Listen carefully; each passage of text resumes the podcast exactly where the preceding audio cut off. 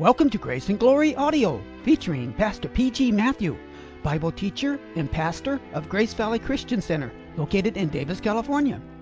Today, Pastor Matthew continues in the Bible series on the book of Romans with this message entitled, The Way of Salvation. If you have your Bible with you, please turn to Romans chapter 4. Now, here's our teacher, Pastor P.G. Matthew.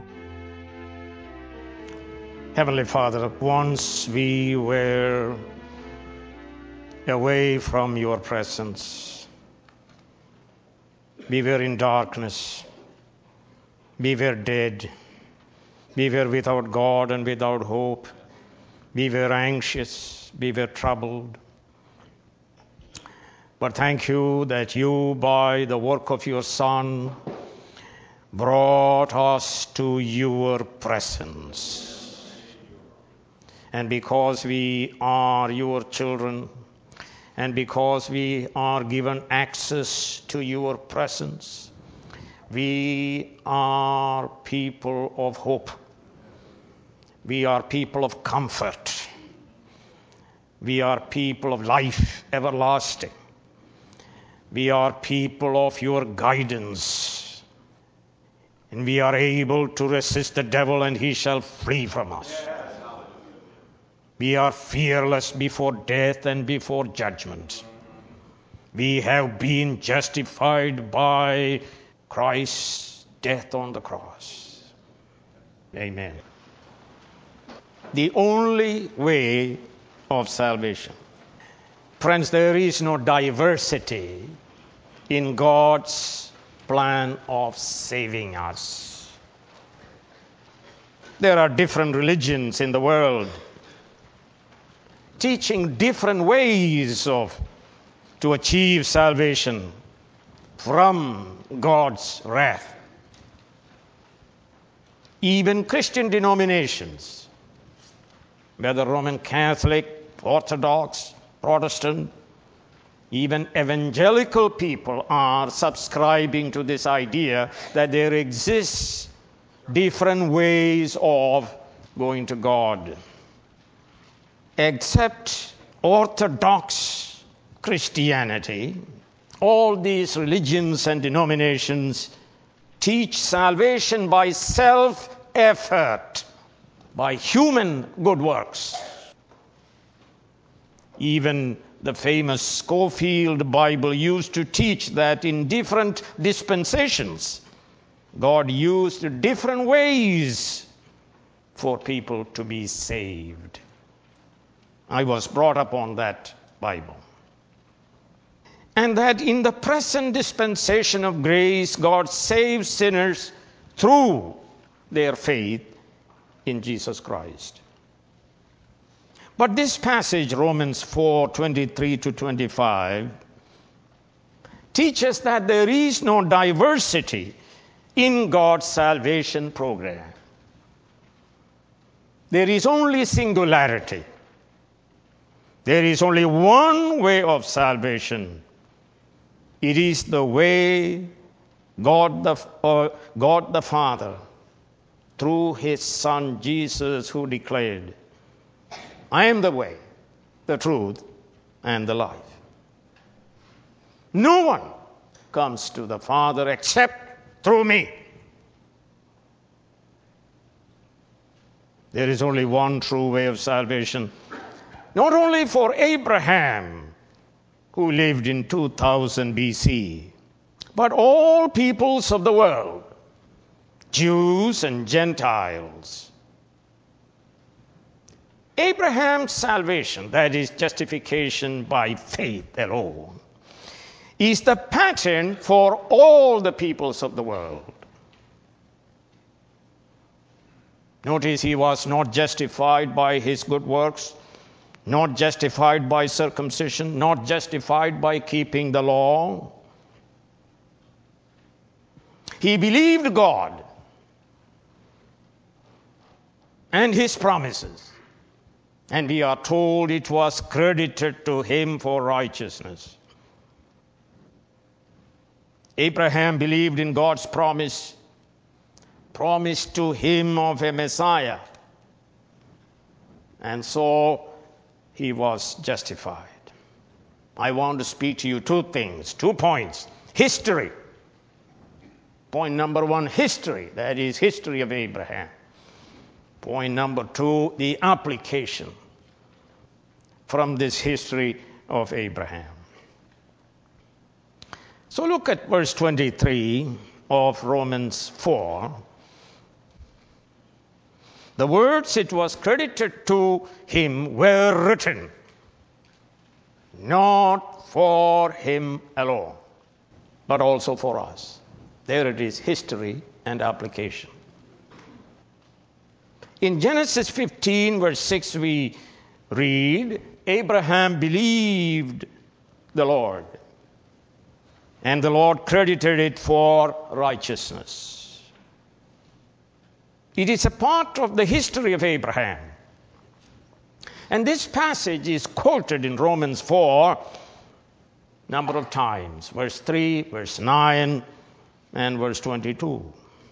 In other words, this verse Genesis 15:6 is foundational to Paul's teaching on God's singular way of salvation for all peoples of the world. Abraham was chosen to illustrate God's only way of salvation, that is, the way of justification by faith alone, plus, plus, plus, plus, nothing. Nothing. Not only Abraham, Moses, David, Paul, and every true child of God in every age is justified, saved, declared righteous the way Abraham was justified. I said there is one God, there is one people of God, and there is only one way of salvation, no diversity. One way of salvation, the way of faith in the Word of God. So, biblical history is important. We cannot ignore the Old Testament there are people who travel with just the New Testament. And some people travel not even the whole New Testament. A couple of epistles, that's all they want. Such people are ignorant of God's way. The New Testament is the fulfillment of the Old Testament. There is promise and there is fulfillment. There is only one way of salvation and it was illustrated by Abraham. That is, we ought to be saved the way Abraham was saved by faith in the gospel of God's promise. So let us look at the meaning of biblical history. Let's turn to chapter 15 of, Romans, verse 4 for everything that was written in the past, having reference especially to the Old Testament, was written to teach us so that through endurance and the encouragement of the scriptures we might have hope. If I don't have endurance, it is because I neglect God's Word, the Old Testament now as well as the New Testament. There it is, meaning of history. Turn to 1 Corinthians chapter 9, verse 9 and 10. For it is written in the law of Moses, do not muzzle an ox while it is treading out the grain. And we have a booklet coming out the joy of Christian giving. Do not muzzle an ox while it is treading out the grain. Is it about oxen that God is concerned? Surely he says this for us.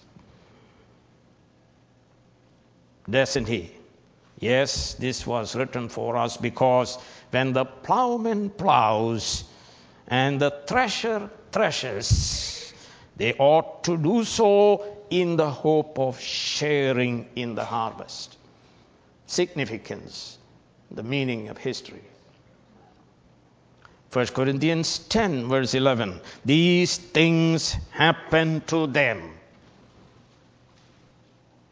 as examples and were written down by divine inspiration, written down as a warning to us on whom the fulfillment of the ages has come.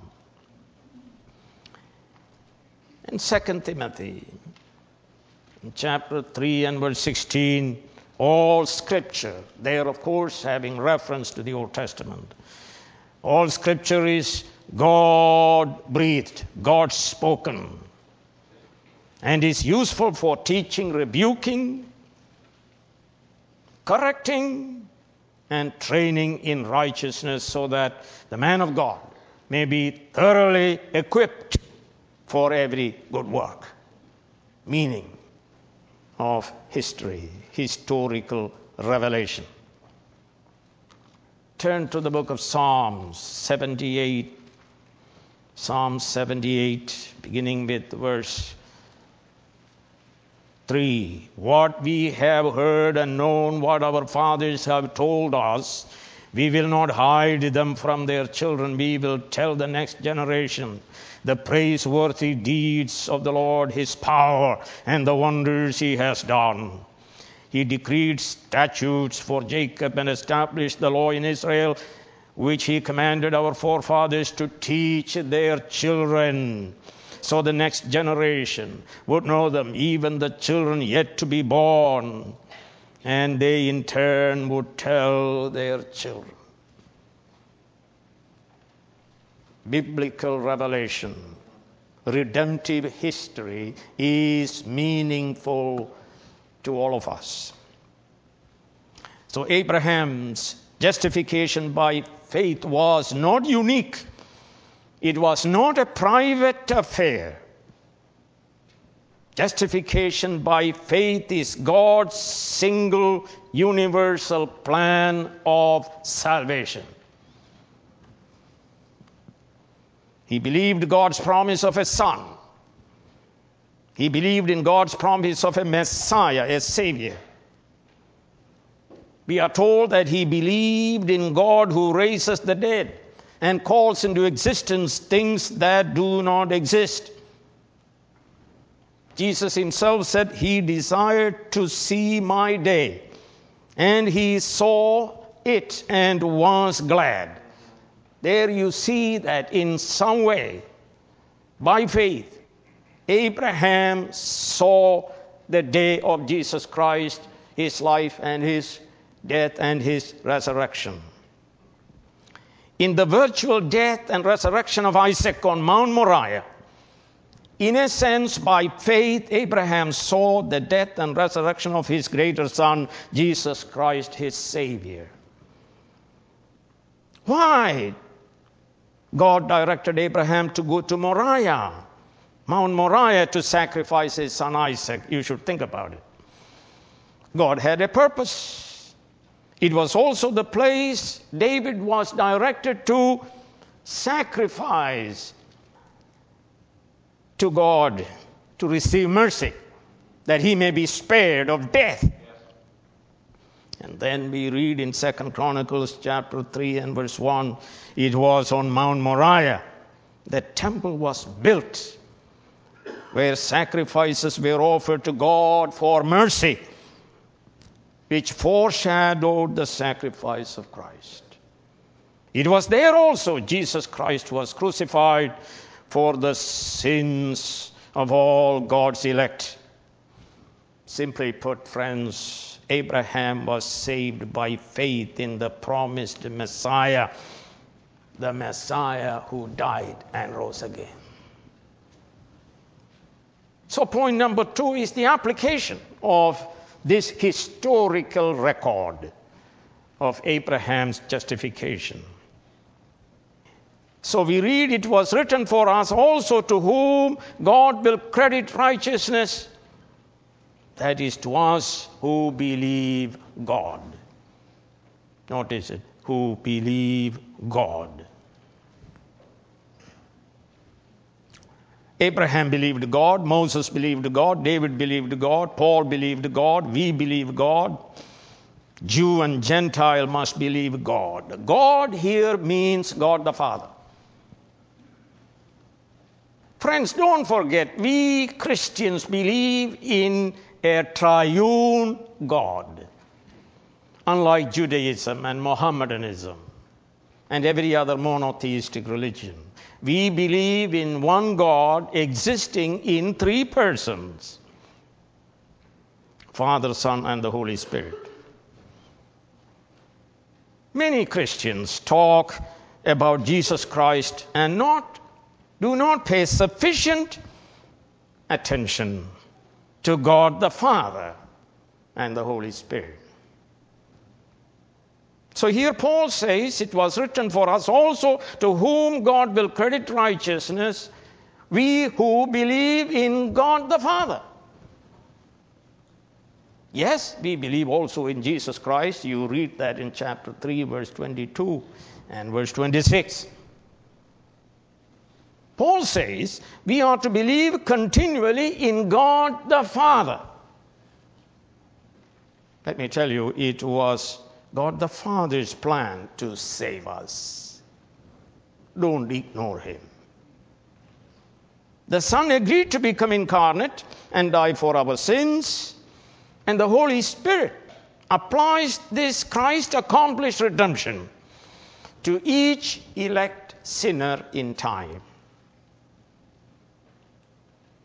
We are told the work of Jesus Christ is to bring us to God.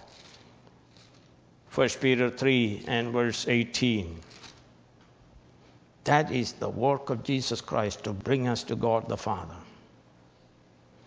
For Christ died for sins once for all, the righteous for the unrighteous. Now, the purpose to bring you to God. So it is written for us also that we may be justified by faith in God the Father. The faith that justifies does these things believes in God the Father, believes in His promises only God we can trust because God cannot lie. God is not man. God cannot lie, God cannot die. Trust in Him. You are a fool, whoever you are, if you will not trust in God and His promises. Faith believes in God the Father, believes in His promises, and it is also a faith that gives glory to God. We read in the history of Abraham, he gave glory to God. Believes specifically in God the Father's work. Read it of raising Jesus our Lord from the dead. The singular importance of the resurrection of our Lord Jesus Christ. You can never be saved without believing in the physical, literal resurrection of Jesus Christ. And that Father raised him from the dead. This justifying faith believes in this particular truth of the physical resurrection of Jesus from the dead. And without believing in the literal physical resurrection of Jesus Christ, no one can be justified.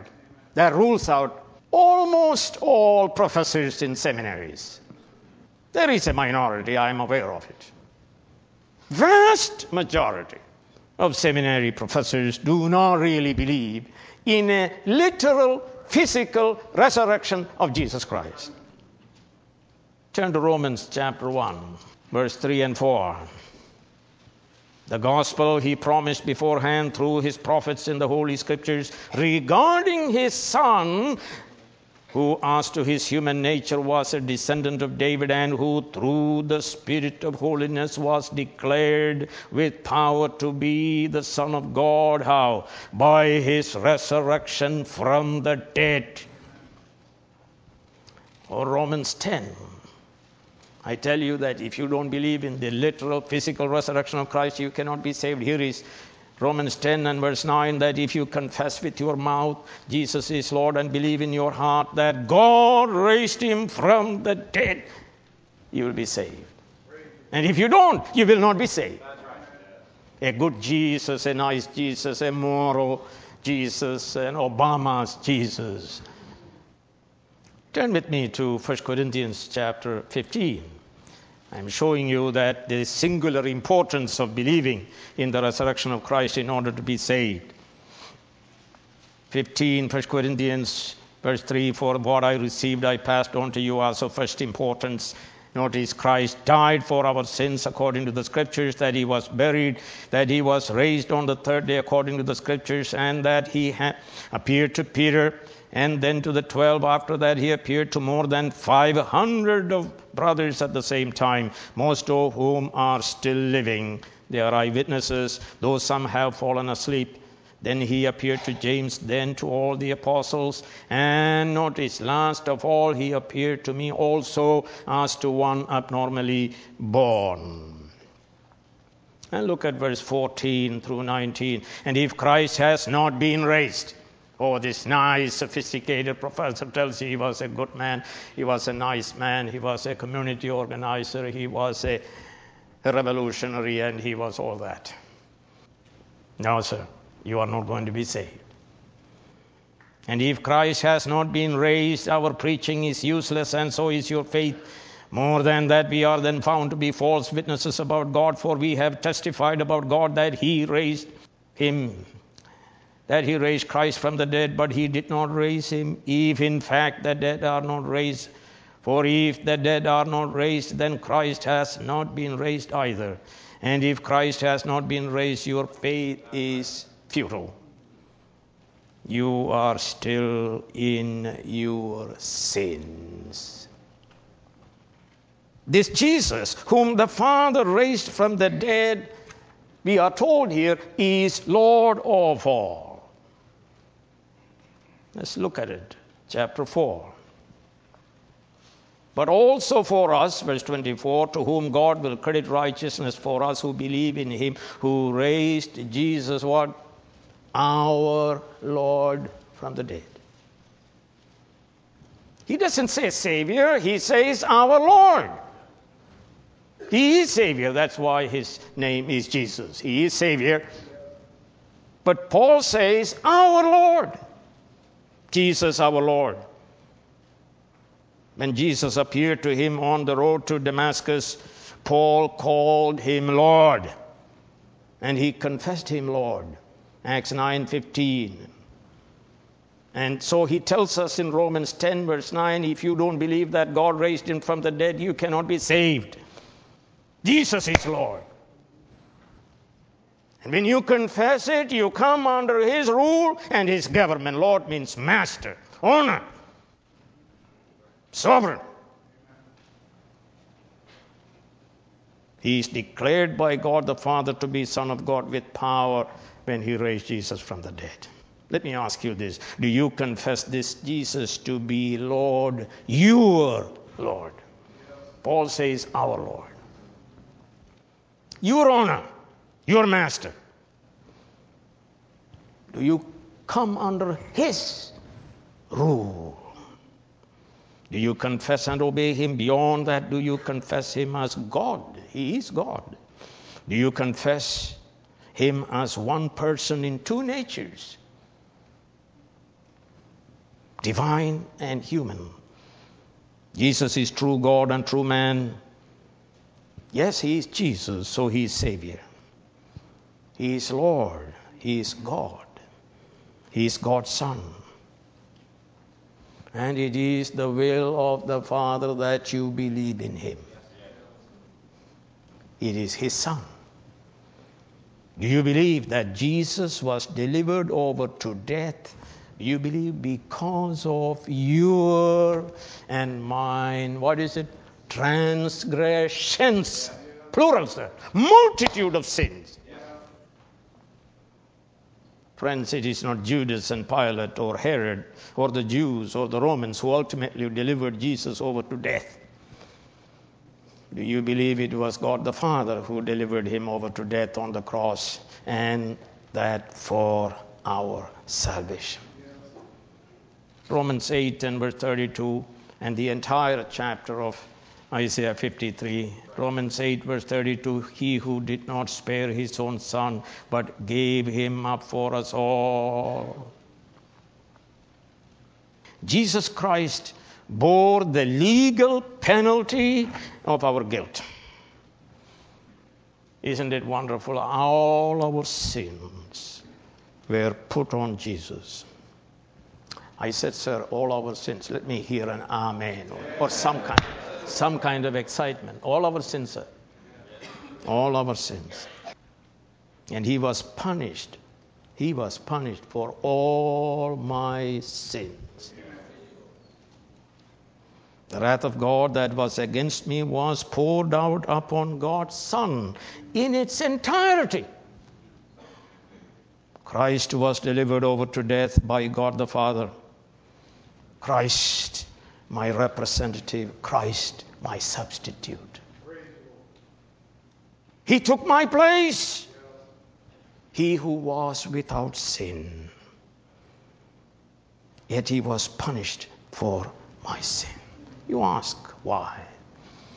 Because God said to Adam, The day you eat thereof, you will surely die. Romans 3:23 all have sinned and come short of the glory of God. Romans 6:23 the wages of sin is death.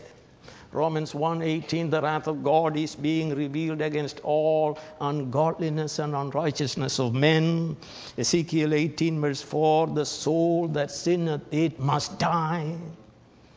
That's the reason.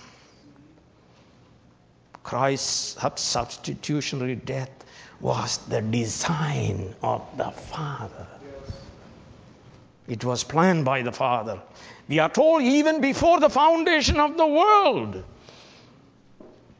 Revelation 13:8, the lamb that was slain from the creation of the world. Friends, it was not an accident. The death of Jesus Christ. Acts chapter 2 and verse 23. Here St. Peter tells us this man was handed over to you by God's what? Set purpose and foreknowledge. Not an accident, sir. The death of Jesus was not optional, it was a divine necessity. There was no other way to save us from our sins except by the vicarious death of the sinless Son of God. And this death of Jesus was for the benefit of God's elect. Turn with me to John chapter 6 and verse 37. All that the Father gives me will come to me, and whoever comes to me, I will never drive away. And John 17 and verse 2. Here it is For you granted him authority over all people that he might give eternal life to all those who have given him.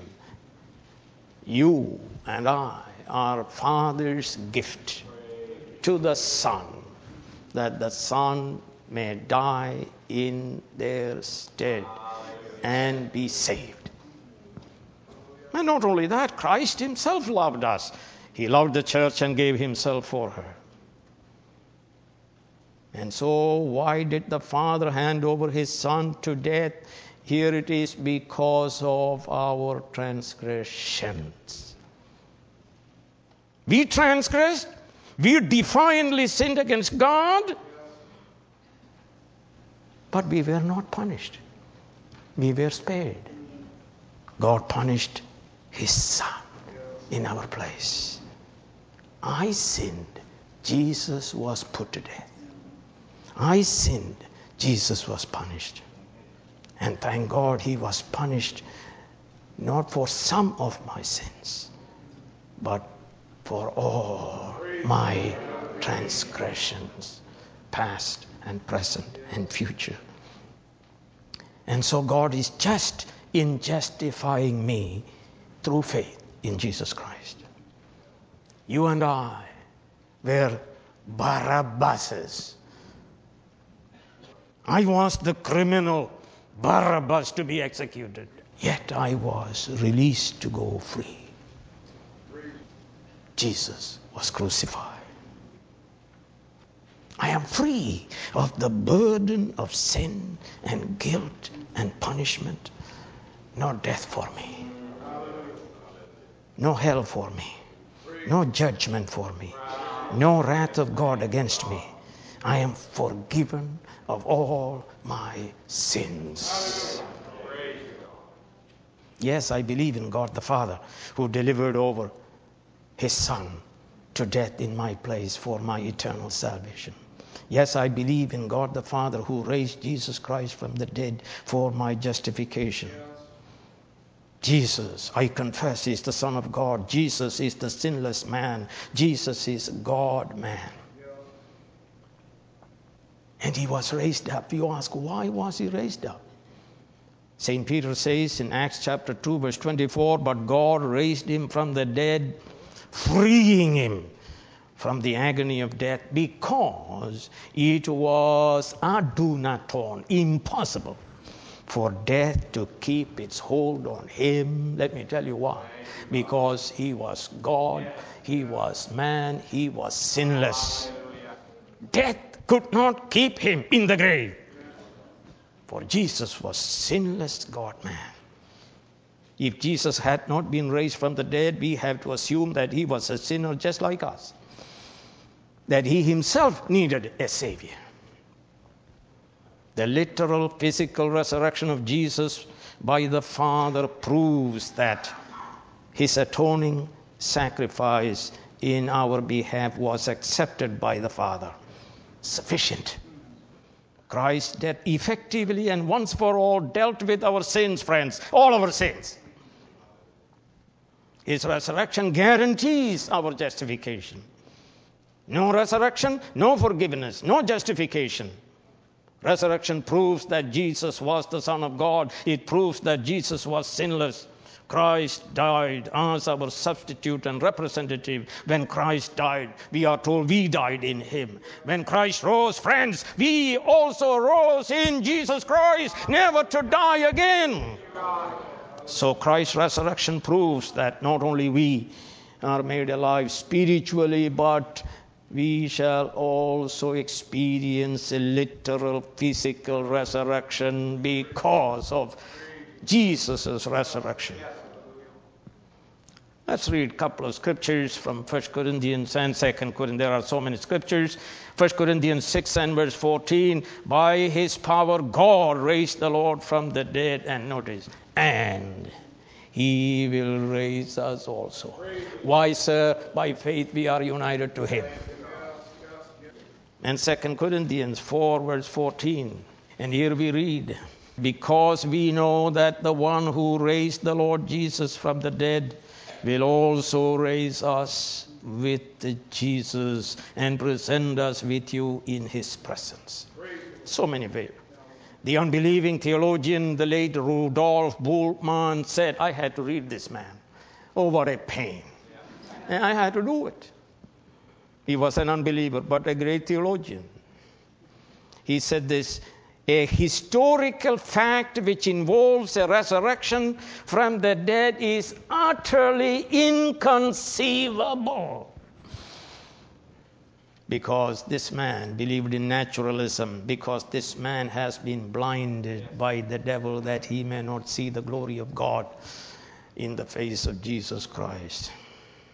Because this man was not justified as Abraham because Abraham believed God who raises the dead and creates out of nothing. If God exists, as scripture tells us, resurrection is utterly conceivable to those whose eyes are opened by God. Let me conclude, friends. Friends, there are no different ways to God. There is no diversity in God's salvation plan. Abraham was justified by faith in God's promise of a Savior, the Messiah. We are justified by the same way. We look back to God's Messiah, Jesus Christ, who was delivered over to death for our sins and was raised for our justification. There is only one way to God, friends. Jesus is that way. He is God man who died and rose again to save us. If you believe in God who raised Jesus from the dead, you also shall be justified right now, as Abraham was justified. If you believe in God, you shall and must believe in His Son and in His resurrection. So believe that Christ died for your sins and was raised for your justification wrath of God is revealed against every sinner. We are told either you believe in Christ who experienced wrath in your behalf, and so you are saved, or, friends, the choice, including the Bultmannians of the world, you personally and eternally suffer God's wrath. Believe in God and His Son Jesus. There is no believing without thinking, sir. God has spoken in His Word. Think, believe, and be saved. Sin is absolute irrationality. I believed in God and His Christ. My sins are forgiven, all of them. I have been justified forever, friends. So are you. God's wrath is no longer against me. And it's not against you, friends. When I die, I go to God. And I will also be raised physically with a glorious body. I live now by the resurrection life of Jesus Christ. Paul says in Galatians 2:20 I have been crucified with Christ and I no longer live but Christ lives in me. The life I live in the body, I live by faith in the Son of God who loved me and gave himself for me. And he says elsewhere, To me to live is Christ, and to die is gain. Or let me read Romans 6, beginning with verse 3. Or don't you know that all of us who were baptized into Christ Jesus were baptized into death? We were therefore buried with him through baptism into death, in order that just as Christ was raised from the dead through the glory of the Father, we too may live a new life. That's what you are living, that's what I am living. And later on, we will come into the fullness of that resurrection life of Jesus Christ. I have victory over sin and Satan. So also you have victory over sin and Satan. Revelation 12:11 they overcame him Satan by the blood of the lamb and the word of their testimony. And the book says resist the devil and he shall flee from you because God raised his son from the dead. And that life we have.